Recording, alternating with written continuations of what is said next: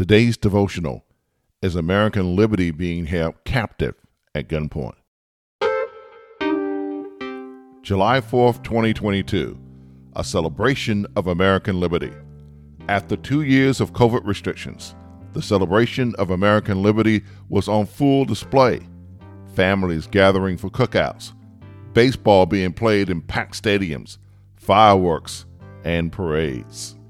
It was at a parade in the Chicago suburb of Highland Park that a gunman shooting from a rooftop killed six people and wounded dozens more.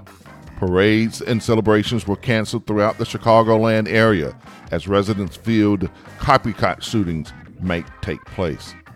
Jesus, speaking to frightened people in his hometown of Nazareth, said, The Spirit of the Lord is on me.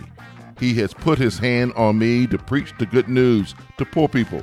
He has sent me to heal those with a sad heart. He has sent me to tell those who are being held that they can go free. He has sent me to make the blind see and to free those who are being held because of trouble. Jesus wants us to have freedom. Jesus wants us to have liberty. So for me, the question is this Is American liberty that we so cherish being held captive at gunpoint?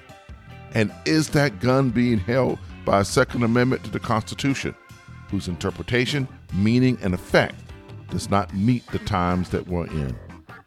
Perhaps it's time to give serious consideration to drafting a new constitutional amendment, providing and protecting the right to bear arms, while ensuring that common sense safeguards can be put in place.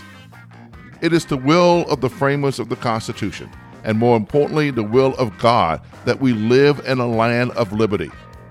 If our liberty, on the very birthday of our nation, is being held at gunpoint, it is our God given right to form a more perfect union by altering or abolishing the thing that's holding us hostage.